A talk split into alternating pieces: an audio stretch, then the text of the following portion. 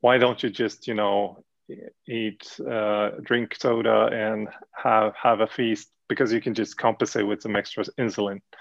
Uh, why don't you do that? Right. Yeah and that you know that's an amazing thing that point that you bring up because when i was diagnosed with diabetes they essentially tell you you can eat whatever you want as long as you take the right amount of medicine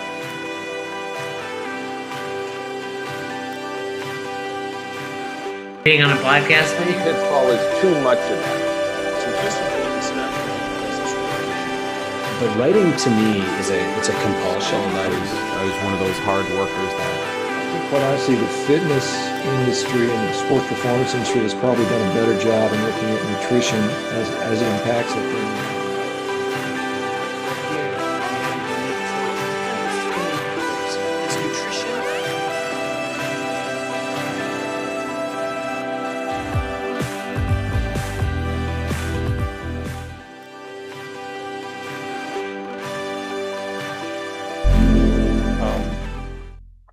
welcome to the Escapist Corner. Uh, Maria Kalikas, uh, you can uh, help me with the pronunciation, but I, I think uh, that might be something close by. Um, I got to Maria via actually a recommendation from, uh, yeah, a friend's girlfriend uh, who recommended Maria, and because Maria has, uh, in some way, got her to change her habits, especially with the diet and um, and yeah, basically getting into a more of a let's say meat meat based lifestyle uh, or with their diet. And um, yeah, and I thought it would be interesting to uh, have a talk to you know uh, uh, somebody who has uh, influenced someone that I know about, and especially when it comes to this topic, because so many people are, let's say, confused about the things when it comes to meat, meat production, when it comes to meat and health. And uh, I also had, uh, you know, recently I had Joel Kahn on the podcast, who is one is one of the biggest uh, let's say, uh, anti-meat uh, guys out there, but also kind of to lift that, those uh, arguments a bit to the yeah for the guys who haven't heard them either. So, uh, welcome, Maria. Uh, uh, yeah, tell us who are you, where are you from, and uh, yeah, what are you doing? Thank you, Ricard, and th- that's how you say your name, right, Ricard? You, you can call me Rich, Richard, Ricard, whatever you want. Okay, well, you spelled it different than I'm used to, so I wasn't sure. Richard, thank you for trick. having me here. It's a pleasure to be here and to share this knowledge and information with your community. I'm very excited. So thank you again. So I'm Maria Kalikis from Canton, Ohio.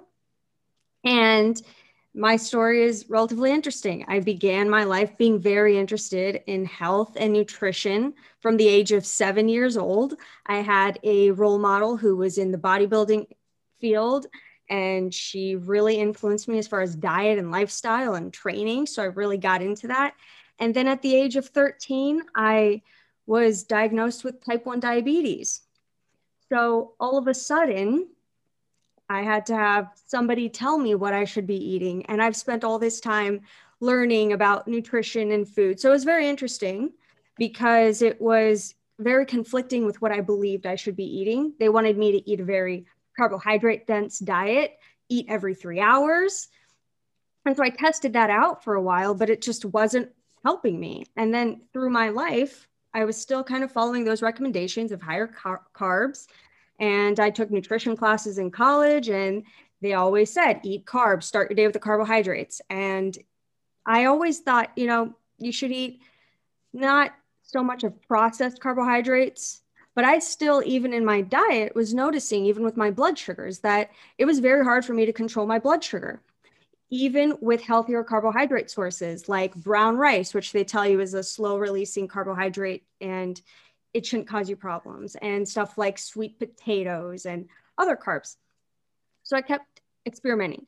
Then I got chronic fatigue syndrome and my health really went like out the window and it was very hard to wake up every day and have energy and attend to my daily duties and work at the caliber that I was used to.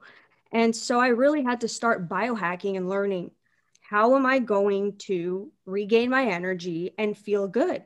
And I thought, well, my diet is pretty, you know, it is good. I've always cared about whole foods. That's been like the number one thing that I focused on my whole life. So, what is it? So, I started doing a lot of research and it came down to mitochondrial health at the root of fatigue problems. And so when I started learning about mitochondria, I started learning how can you build stronger mitochondria?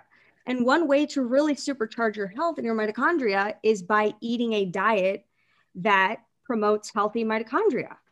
And what is that diet? A low carbohydrate, Paleolithic ketogenic diet. So I started eating very low carb, Paleolithic ketogenic, and that's been great. And then I started learning more about carnivore. So I included more organ meats, which I, I grew up eating organ meats, luckily. So I wasn't too off put by it, but I started including those. And the transformation that I felt once I added the organ meats in consistently has been incredible. There's no way I could go back to eating any other way. And for that reason, I really believe organ meats are necessary in everybody's diet. They've literally healed me because I went from at the beginning of 2020 when I had been following the Paleolithic ketogenic diet for about three months at that point. My energy was still kind of bad. My hormones were off. And then halfway through 2020, I started incorporating organ meats consistently. And ever since then, my energy's been a lot better. And it's the single biggest thing that has truly changed my life. So I definitely push forward eating organs and eating seasonally and locally, and especially whole foods, and focusing on nutrient density. Yeah, awesome. I mean, yeah, that there's a lot of things to unpack there. Um, so if we re reverse back to, you know, this uh, yeah period where you got to know that you were diagnosed with type 1 diabetes i mean there are uh, there are some different reasons for how you can get it and there are more and more speculations about that being you know not only it's genetical uh, but it is also talked about you know how maybe your your parents have been living and how that is actually also affecting uh, yeah your your health uh, and uh, yeah diabetes, type 1 diabetes.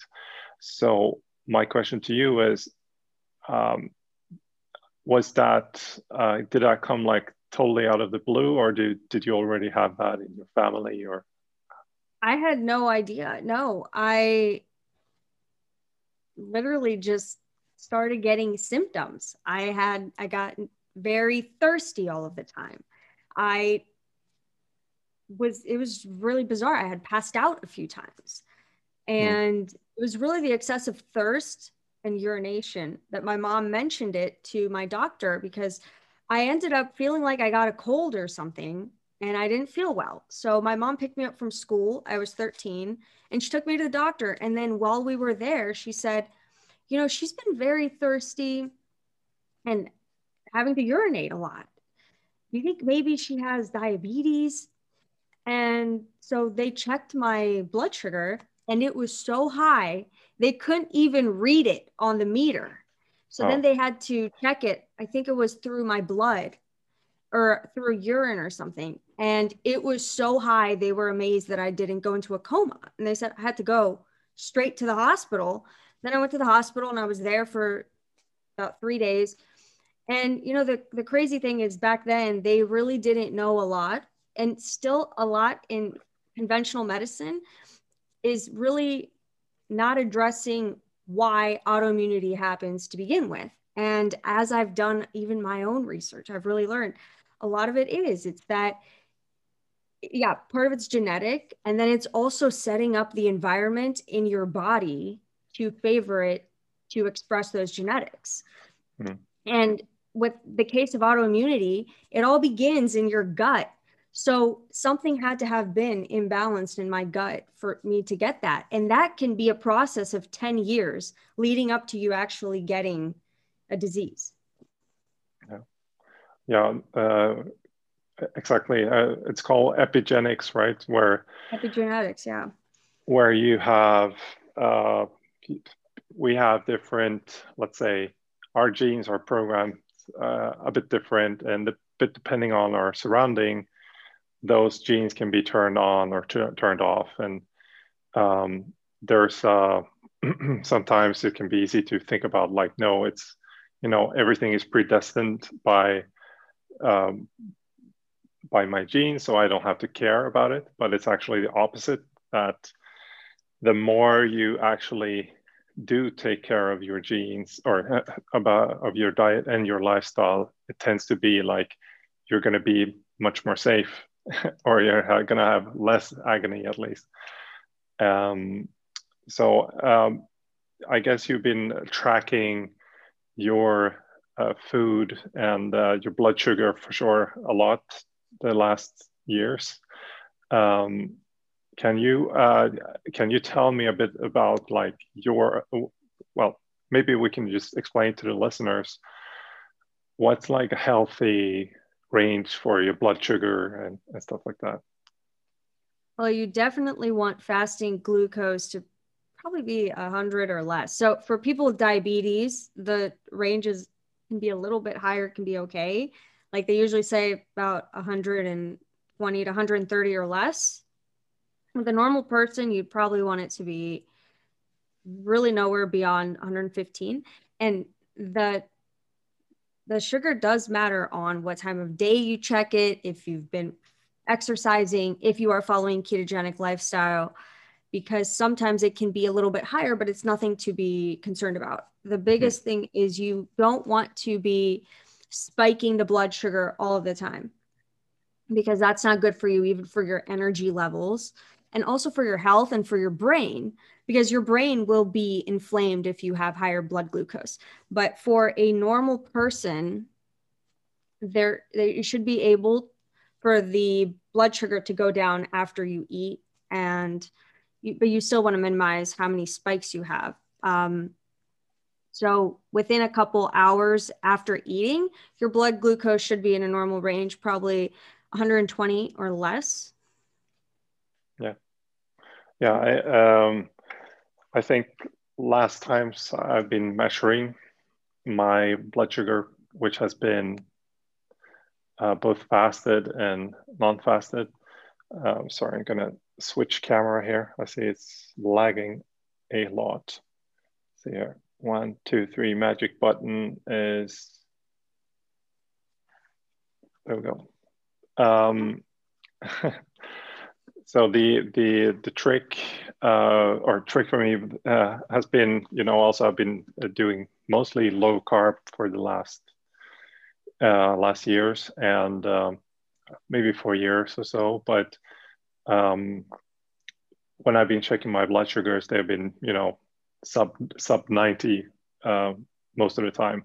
I never uh, like two two hours after eat, eating usually uh, I haven't I haven't been checking my my blood sugar that much when it comes to, you know, when I eat a bowl of rice or stuff like that. That would be interesting, but I guess uh, that's something you have maybe done a bit more because you have those tools more available. Uh, so how does that look like when you you mentioned like brown rice? Um, uh, do you have any like figures or ideas where your blood sugar is when you when you've been eating rice and if you compare that to broccoli for example. Right so if you look at it it all really depends on how the carbohydrates get digested in the system. And so something like brown rice is a slower digested carbohydrate so you'll see a slight increase in the blood sugar Whereas with something like white rice, it might be an immediate spike in the blood sugar because it's more starchy, it's white, it's uh, much more refined. So there's a lot less processing that has to be done by the body. So it will spike and then it'll come down almost immediately. So within mm. a couple hours. But with something like brown rice, it can actually take even more than a few hours for it to truly get out of the system. And so it has more of a slower release the entire time instead of spikes. Okay. And how, how does that look like for you uh, if you would eat those? So, like for me, especially if I'm using my insulin pump, which gives me a continuous release of insulin every hour, but where I can also control how it releases the insulin. With stuff that's slower digesting, I've actually found that I have to break down my dose of my insulin into two. So instead of it giving me the full dose at the beginning of when I eat, which I would normally do, because the food takes longer to process, and I've noticed it, you know, kind of, hmm. it doesn't exactly go up and down. Uh, I will have it give me half of it in the beginning, and then after two hours, I'll have it give me the second half of my dose of medication. And I've noticed that that actually helps with a lot of foods. And even with eating no carbs, protein actually gets converted in some protein actually gets converted into glucose. So even without eating carbohydrates, I still have to take insulin, but I cannot do like a full dose in the beginning because it's a very steady release. Okay. And has your has your uh, dosage kind of been changing, except for now that you're maybe breaking up your dosage a bit more? Do you have uh, have you noticed any change in your amount of dosage or something like that since you know uh, two years ago or yeah. So the really amazing thing that I found once I converted to Paleolithic ketogenic is that, of course, I expected to be taking less insulin because I wasn't eating the carbohydrates. So that's obvious. But the thing that was really amazing was because I also have to take a long acting insulin. I actually had to take less long acting insulin and I became extremely sensitive to carbohydrates. So I didn't require nearly as much for the amount that I was eating, which was just like phenomenal and crazy. There were even times where I would eat, and even if it was, you know, maybe 10 grams of carbohydrates, I didn't have to take any medication at all for it, or even a little bit more because my body had become so like if I took the normal amount, I would be dropping extremely low. So that was really like kind of the biggest issue that I had to tweak with in the beginning of eating low carbohydrate. And it's really, it's been amazing because I don't have to take nearly as much insulin. Yeah, awesome. Um, I mean, I say awesome, but maybe maybe some people don't understand why. Why don't you just you know eat, uh, drink soda, and have have a feast because you can just compensate with some extra insulin? Uh, why don't you do that? Right. Yeah. And that, you know, that's an amazing thing that point that you bring up because when I was diagnosed with diabetes, they essentially tell you you can eat whatever you want as long as you take the right amount of medicine. And I'm like, okay. So I had that belief for a while and I noticed every carbohydrate affects me differently and I feel differently. And so if I eat like if I eat something like pizza, and I used to really love eating Indian food, the, the Indian breads, mm. the naan with the meat, and the, I just loved that. If I ate that, I could expect my blood sugar to be extremely high and impossible to control. And it was all because of the it was the combination of the the nutrients, the fats with the protein and the carbs, but it was really just that it was very refined carbohydrates with high fat and when you eat carbs and fat in high quantities together, it is pretty much a catastrophe for your blood sugar. I've really experienced that. So I can't eat like I can't eat desserts and stuff like that unless I really want to feel terrible for the rest of the day. and and it makes it very difficult too because it spikes the blood sugar and then I'll take I'll take the amount that I'm supposed to take to bring it back down to normal, but what ends up happening is that amount won't be enough. So then you take more to bring it down. Then it still doesn't come down. It, it literally takes forever to bring it down to a normal value. By the time it gets to a normal value, it usually plummets. And then I have a really low blood sugar problem. And then you're basically repeating a cycle of having to add carbohydrates again, and you're just all over the place with blood sugar. And when you have that, your energy follows alignment with that, like up and down, like a roller coaster. Yeah. So, did your uh, this fatigue syndrome have to do anything with that, or that, it might have a little bit of an effect, but it was mostly I had some toxins in my environment that I had to detoxify from. And it was also the way that I was working. I was very much of a workaholic and I was not sleeping enough. And that was really having an effect on me. And it was really a combination of things combination of kind of lifestyle and not eating enough and yeah. also having toxins in the environment. So how uh, so how how can you keep yourself, let's say, accountable? Uh, except for you know, maybe it is more. Uh, you you discover much earlier that if you eat something bad, you actually have a reaction to it uh, that is you know pretty instant.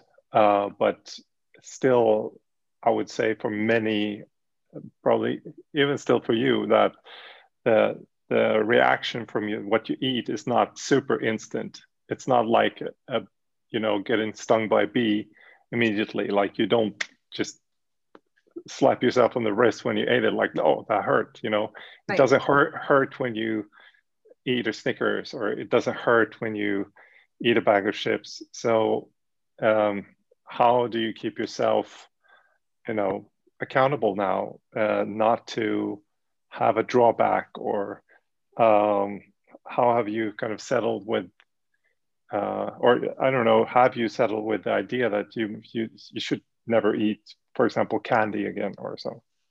Well, so are you talking about nutrient or not nutrient, um, food sensitivities? No, I, am just not necessarily allergies. I think it just in general, like, uh, can you keep yourself kind of strict uh, on what you're eating, or do you have drawbacks? I think being strict is really not that difficult to do. Um, for a lot of people, I think they become very much emotionally attached to certain foods.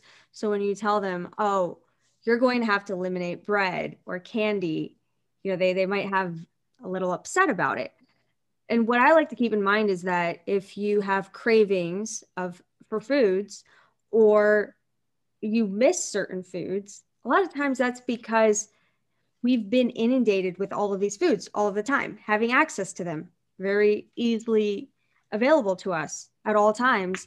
And these are also foods that are designed to keep you craving them. And they are literally formulated by the food industry to get you addicted. So I think when people want to eliminate foods like that from their lifestyle, these ultra processed foods, because they definitely make you fatigued and they don't make you feel good. And once you really remove them for at least a few weeks and then reintroduce them, you'll notice they drastically impact your energy levels almost instantly. And they probably do give you a little bit of digestive distress too. For sure. Um, how did you uh, get get interested into this kind of low carb? Uh, well, first a low carb paleo paleolithic uh, lifestyle, and uh, then into the carnivore. How did you uh, kind of? Where did you get that inspiration? So it really started. I took a master class on the ketogenic diet. And before that, I thought ketogenic was kind of like this ridiculous thing. And because I was interested in learning about lots of different diets and i for my business was primarily focused on creating software that would eliminate nutrient deficiencies that's why i really started investigating in all of these different things because i'm like okay how could i create nutritionally balanced meal plans for people if they're fo- following this ketogenic diet and then i was like what are the actual implications of that is that actually good because in school, the textbook said you need 200 grams of carbohydrates a day for optimized brain health and for energy. So I'm like, this is kind of weird. So, but once I started investigating it, that's when I said, oh, I should really test this out for myself because I have diabetes and diabetes, the problems with it are highly driven by blood sugar dysregulation, which you get because with type 1 diabetes, you don't make insulin. So it's only logical that you would eat less carbohydrates because with less carbohydrates, you don't have the issue. But it's not just less carbohydrates, it's which carbohydrates you eat. So by including ones that are very low sugar and ketogenic friendly, I've really been able to help, you know, my blood sugar more. And really it's that I care about following a seasonal type of diet because I like to source all of my food locally. That way I can truly increase the nutrient density, the quality of the food that I'm eating. And so by doing that and being in the climate that I'm in, it was only logical to really follow more of a carnivore lifestyle, at least for the winter months. Yeah, uh, cool. Uh, and uh, where did you find inspiration for that? Because that's also kind of a, a wildish uh, diet for many people. Uh, I mean, uh, to just to disclose to the disclosure, I, am on my. Let's see here. Well, it's 38 days of uh, also a carnivore now. So, uh, and I've done that last year too. And uh, you know, I do it because I it's it simply feels good. It's it's very simple in that sense for me that I can just um, keep myself much more uh, aligned, and uh, I don't get as hungry. I don't get you know as fatigued. I don't. I really don't ne- never have you know huge issues with uh, cravings or anything. Um, I wouldn't say it never happens, but uh, but yeah, just for the disclosure here. But you know, for uh, from your perspective, how how did you kind of uh, uh, yeah, I guess yeah, for some people you might end up there naturally, but uh, uh, how was that for you? Did you find any inspiration from somewhere or? Yes, absolutely. So, who came across as I was learning even more about diet? I listened to an interview with Dr. Paul Saladino. And that's when I heard this whole concept of the carnivore diet. And even then, I wasn't fully on board with it because I thought, how can you only eat meat? Like, don't we need vegetables? You know, like you go to school and they tell you you need fiber and you need vegetables. And there really aren't many doctors that say, yes, make the foundation of your diet meat only, you know? Yeah they always tell you like do it plant based and meat should be kind of like a condiment. Uh, but as I started really listening to Dr. Saladino, it really made sense to me that this actually does fit, especially with nutrient deficiencies. And that's something that I've been very passionate about for about five or seven, somewhere between five to seven years. I've been very passionate about nutritional deficiencies. And so, really learning about the carnivore diet made a lot of sense to me in the aspect of eliminating nutritional deficiencies because when you have organ meats, muscle meat, the bones, and the fats of animals, you truly can have all of the nutrients that you need. And you get them in highly bioavailable sources. So that means the body is easily able to convert them into the nutrients it needs, the micronutrients that it needs, which control all of the biochemical processes in our body and allow us to thrive. And so by eliminating a lot of plant foods, especially the ones that are the most toxic, which that's a concept I didn't really know or understand, was that plants truly exist on a toxicity spectrum. And so eliminating the most toxic ones must be a priority. And once you do that and you include the full spectrum of the, the meats, you can truly thrive. Yeah. Uh, I think that's a good point. That I think it's also something that Paul Saladino has been talking about, as uh, or he has, I know, but uh, but he talks about also like the spectrum, you know, of plant toxic toxicity, and um, I think there is something to it, and I definitely think some people have more tolerance to different stuff, as with you know anything really in life but uh, especially when it comes to plants and you know i i i have my wife for example every time she eats garlic she feels like a mess, like she can't sleep, she's thirsty, she has stomach ache, she's, you know, and the next day she's like lethargic because she couldn't sleep and she feels still like a bit hungover almost. And she's still, you know, the connection between those is not super obvious, but she knows it is. She likes to eat garlic. So when she eats it, it's like, okay, what's was this too much now or not? And then um, you know the same thing is with her mother. She also has that. Uh, and for me, I'm I'm I'm totally have no issues with eating garlic or any of those uh, things. For example, like that doesn't affect me at all. Um, so I think everyone needs to kind of understand uh, that for themselves. I think for me, uh, generally, like the, the only thing I've noticed is like taking out everything that ha- every type of grain has been like just really good, and uh, that has helped me with you know recovery. Um, with everything that has to do with autoimmune stuff like um, you know eczema and and stuff like that they all those things just disappear and also yeah we talk about like uh, digestion and your gut and everything like you you definitely notice or i notice like if i if i drink uh, a beer or two i notice that you know in my gut when i'm at the toilet like you can even like a very pleasant discussion here but you can really uh, you can really smell the difference uh, on yourself in that sense. And uh, so, yeah, that has been like my realization. Now, will I die if I eat a pizza? Like, no, uh, it, I'm not there, and I don't. I'm not there where I'm, you know, get uh, that I get uh, insulin reaction or that I'm insulin resistant, uh, for example.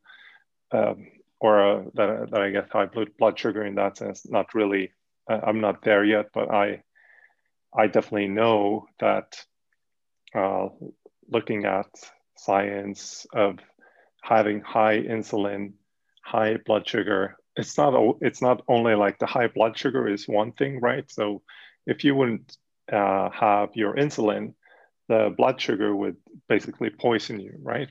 Uh, and the problem is if you are putting in a lot of insulin instead to kind of take the blood sugar down all the time, well, then you get re- insulin resistant, right? And that is kind of uh, the gateway to Alzheimer's disease, dementia, uh, some cancers, maybe. So there's there's a lot of things that come with this, like insulin uh, resistance uh, package. You know, as soon as you hit that door, it's like every other door starts to open. Uh, so it, it's definitely not nothing. You don't gain any benefit of being there knocking on that door, uh, you know. So, um, have you uh, have you uh, otherwise like discovered any changes for you since you uh, you know started with more of an organ meat diet or so adding in the organ meats has absolutely it's helped my energy. It's it's really just helped me feel better. And it's added variety and it's also really kind of made me feel more connected to the food, which I feel like a very important aspect that we often dismiss and take for granted is how our food lands on our plate. And so really eating the full spectrum of the animal has really kind of connected me to that, which has been almost spiritual in a sense, but has also really made me grateful for the food. And so I really think uh, really a foundation of an optimized life is having gratitude and appreciation for what you have. So being able to experience that has been really interesting, you know, just from yeah. that perspective. And then it's just the fact that I get so much more energy. And it's also looking at it as this is the way that humans were eating ever since that we started eating animal meats. And so for us to completely eliminate these foods doesn't make any sense. It is literally programmed into our DNA to expect us to eat a certain way. And so, I mean, really what I was thinking when you were talking about your wife is a lot of these foods that we cannot really tolerate, it really comes from an ancestral perspective. It depends what our actual ancestors were eating. And then, in addition to that, it's also our microbiome diversity right now. And so, we always have to prioritize a healthy microbiome. And the way to do that is by eliminating the foods that destroy the microbiome, adding diversity into the diet. And so, you know, you, you might get bored eating the exact same meat every day. So, when you add in organ meat, it adds different textures, different variety, different flavors. And so, you never get bored. And you also maintain a very healthy and diverse microbiota in your gut. So that's very important. Uh, have you, uh, did you ever, uh, you know, try to go fully vegan or so? Nope, I've never jumped on the vegan. Um, I, I had considered it before because I, you know, I kept hearing like, oh, it's good for you and meat's bad for you, and uh, but I never did it. I've tried vegetarian not kind of not really. Like it was more um like a short experimentation but it didn't work yeah. So uh, what do you say to people that would tell you like but hey you know uh, meat is very bad for the planet. And uh, you know think about the environment when you eat meat. There's nothing bad about meat. Now the only problem is actually the factory farm meat, the industrialized meat industry, conventional meat. That is not good for the environment because you have to think about it from the perspective of how the animals are living, which is completely so far removed from nature and how they should be living. They don't eat a proper species appropriate diet. They don't live in proper ways. And so if you think about it, like like think about it in the context of a human, like humans eating fast food every day and being completely stationary and sedentary. That's going to be a very unhealthy human, right? Like you might end up with some heart hmm. disease and stuff. And that's exactly the case with these animals that live, you know, in these factory farms. They don't move. They're just they're very unhealthy. And when you actually look at the science of the nutrient profile of these animals, it's not good for us to actually consume because of the omega 3 to omega 6 ratio of fats. And so, really, the way you can eliminate that problem and have healthier animals and also healthier soils and earth is by eating food that's raised on pasture or regeneratively raised. And these animals actually take the methane out of the environment. And also, it's the fact that the that a lot of people don't look at is when you are actually growing these plants you need animals as part of the equation. There is absolutely no way you can do farming without animals. So it's only beneficial to have the animals, but to really consider how the animals are being raised. And so a lot of these crops that are grown are monocrop cultures. And these are things like the grains and the, you know, the corn, the soy. And the way these are being grown is completely out of alignment from how nature grows things. Nature doesn't make fields of one crop.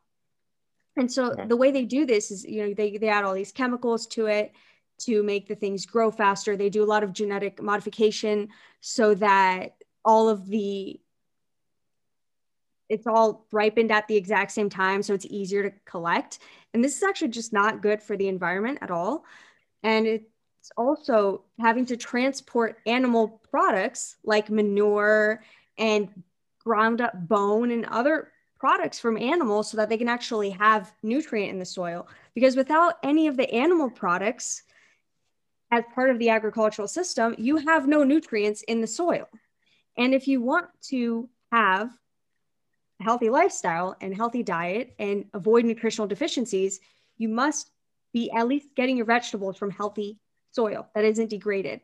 And also, it's the tilling and the irrigation in the soil to produce these plants that is also detrimental to the soil and actually produces more methane gas and is worse for the environment.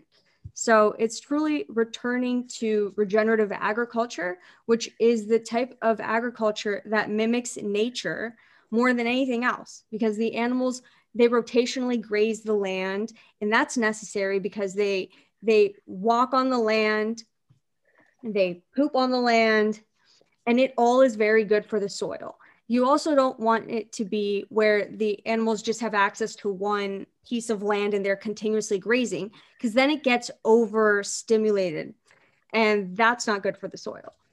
But when they're raised regeneratively it's good for them it's good for us and it's just it's a, a better circle of life. Yeah i, I think um, i saw a very good picture of that. So you uh, what we're talking about is uh, basically monocrops right? And and perennial uh, you know vegetation. And uh, the monocrops if you look at uh, the topsoil which is like the the gold of the nature right? So without topsoil sorry game out. Life cannot be right? And uh, with the monocrops you have uh, the the the roots of the monocrops are you know basically that that much is like you know uh, one foot or something like that two feet two feet uh, depending on species. And uh, when you look at the perennial uh, uh, vegetation they have you know several meters. It's it's like three yards of roots going down into the soil. And why this is also important is of course this kind of um, well it keeps the, the topsoil right? So it keeps everything intact so it doesn't flow into the river. And uh, when it rains it doesn't you know take all the nutrients from from the soil into the river but it actually keeps it. But with monocrops you have like rain coming in and it just washes everything away. And this is why you see like in these deltas where like uh, in mississippi and bangladesh and whatever all these deltas where you have uh, um, all these uh, monocrops at the upper end of the river, right? At the at the low end, you have like these huge algae and everything, uh, because it brings all the nutrients from the land into the ocean, and then you have these like catastrophe of, uh, yeah, over over creation of algae and stuff like that in in those deltas. So, um, I mean, it is I mean, it's it's very simple, but it's also very complicated. Um, and I think one thing that it is very hard to get your head around is this thing of, um, you know, one reason why we evolved as a species, like as human beings, is because we got so good at agriculture in one sense, because we could plan better. So we uh, we could plan and and we could have you know our, our cities and, and stuff like that which was most likely not possible before because you had to always run after these damn animals running around. So, um, but yeah, as soon as you started with agriculture, you could you know start planning a bit more. Uh, but at the same time, you can see kind of what happens to that. So, one of the earliest, you know, uh, you know, the the earliest areas where you had a lot of agriculture is, of course, in the oldest civilization or old civilization that was, you know, one of the most known, the the Egypt, right? So they had, they were really rich, and you had this like, you know, incredible uh, spike in engineering and everything happening, but because of you know the availability of food, basically. But at the same time, if you look at the Nile, what they did was also they destroyed the entire uh, area there. So now you know you have mostly desert instead of green bushes and uh, vegetation and everything because everything was uh, converged into monocrops and then you know you basically they destroyed the topsoil and now they have almost nothing so um, that it's kind of a hard thing to get your head around. Like, would we as a species also have this kind of, you know, these uh, riches and so on happening uh, without the agricultural revolution too? uh, but yeah, uh, those are kind of uh, things to try to figure out. But uh, uh, so, what what are you up to now? Uh, like with your, let's say, newfound way of living, lifestyle. So now I'm writing a book that encompasses diet, lifestyle, and mindset for humans to return to their ancestral heritage and thrive for life. It's called Alpha Ancestral, and I'm very excited about it. And what All I'm right. really excited about is that we will be designing, well, we are designing frameworks, but we will be working one on one with some people to really fine tune their needs because it's a very customized approach. And what I really want people to know is to know a framework and way to approach how they should design the proper diet for themselves. And it's really rooted in an ancestral perspective and following the seasons, sourcing your food locally so you can stimulate the local economy, but also have access to more nutrient dense foods and foods that are less likely to be grown in terrible ways that are bad for the environment. So it's much easier to get organic stuff when it's local. It's also better for you.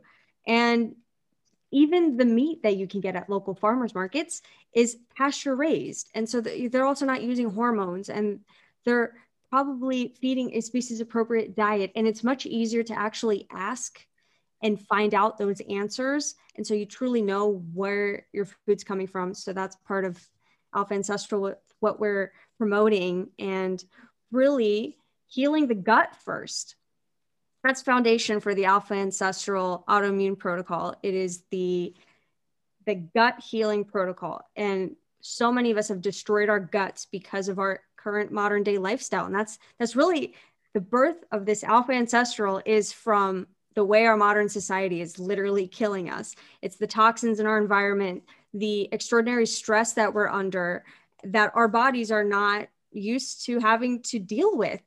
And so it's really bringing things back together into sort of a unity and harmony and have people thrive for life. Yeah, so sounds good.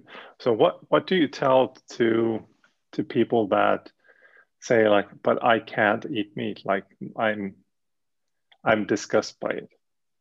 Do you how do you help those? I mean, um, I haven't heard that from people, but I actually had a conversation with someone a few days ago. Um, and it was that this woman had converted from being a vegetarian for many years. When she first got into it, it was because she got pregnant. And everybody was telling her, you know, your baby's going to be healthier if you aren't vegetarian. So that was really the driver to why she started eating meat. But she was so afraid of it she was using latex gloves to touch it and everything. So I think it's really, if you're grossed out by it, which I, I can definitely relate, I was grossed out by organs at one point. It's including it and, and getting used to it, really. Like you just have to touch it and deal with it and realize that what you're truly doing is nourishing your body and so if you, you know, you love yourself, you've got to give yourself the right nutrients and the right food and know that, you know, it's going to be better for you. So you have to get kind of rid of that psychological component of, oh, this is gross. It's all bloody. You can, yeah. can be a little squeamish about it, but eventually you'll get over it. Yeah. Um, yeah. I mean, obviously it's, it's hard to say, tell anyone to do anything that they what they should do and everything. I, I always had this, you know, my approach is like, you know, it, if you have a problem, then your first priority is to solve that problem. Like if you have problems with your gut, then you have to try to do everything to just, you know, get get that problem away. You have mental problems. Well, you know, you need to fix those mental problems. You know, if you have problems with your back, you need to get to the root cause of whatever is causing that. So, um, I think, and you know, diet is so linked to everything of that. So, especially when it comes to autoimmune dis, uh, disorders and so on. So, if you have, you know, problems with your uh, like your hormones you are smelling bad you're uh, you have eczema you have whatever kind of problems losing hair you're you don't have sex drive you don't have you know if if you have anything of those then you need to have a look at your diet and and your sleep probably and fix your sleep and then you know fix your diet. And what does that mean? That means in my uh, my view like uh, i really agree on uh, dr Shawn Baker here is like um, the let's say the meat carnivore diet is like the ultimate restriction diet right so you take out everything else and if you only leave um, beef and and those kind of uh, those kind of meats in your diet. So uh, then you're kind of in the most safest area of, you know, uh, sensitivities and everything. So it seems like most people uh, can thrive on that, at least. And but maybe there are things you can add to that that makes you know makes it a bit more interesting and you know doesn't harm you that much or and so on so yeah maybe you can have you know maybe you feel good by having some i don't know if it's broccoli or some vegetables and stuff like that to your to your food like go for it. But if you if you start noticing like i can't sleep i can't do this i have problems with that well then you shouldn't eat that probably. So right exactly and that's it. People need to truly experiment with what they have sensitivities to because a lot of these sensitivities they're not something like you instantly develop a rash or you get hives or you can't breathe or something. It's like the next day you might have fatigue or you might have bloating and extra gas problems. And like you said like the low libido and the sleeping disturbances. And it's all related to food. And a lot of times we dismiss that and we don't think it's the food but it really is the food.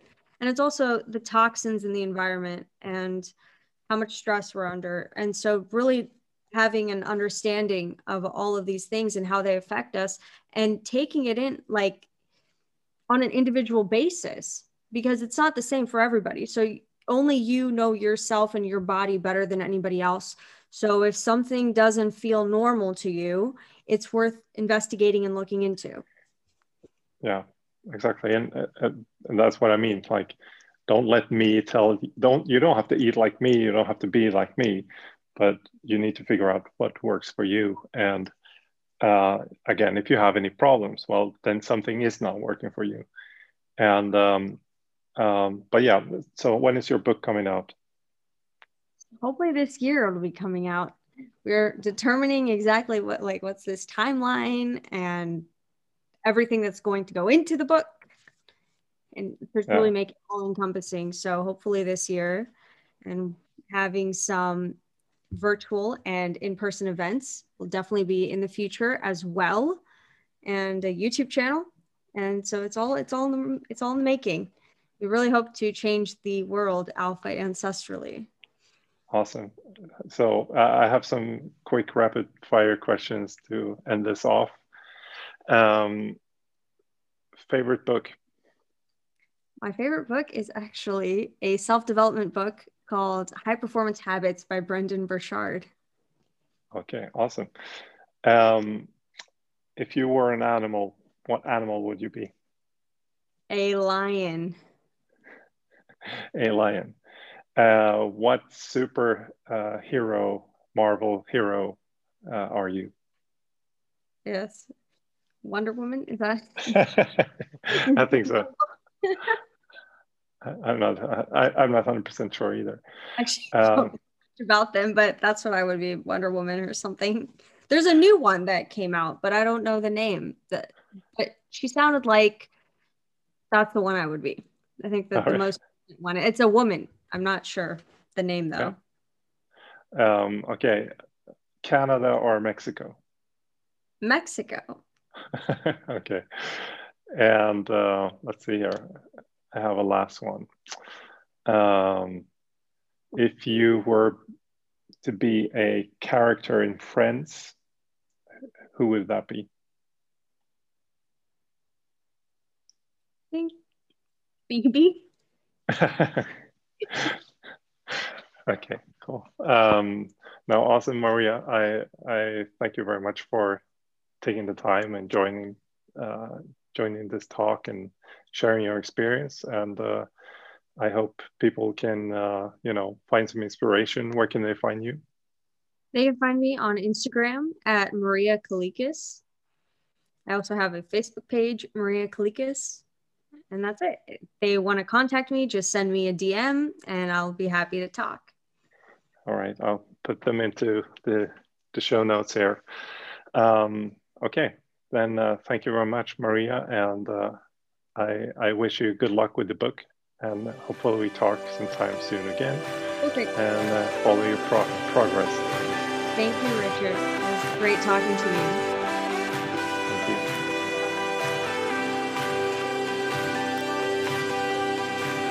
being on a podcast Any pitfall is too much of that.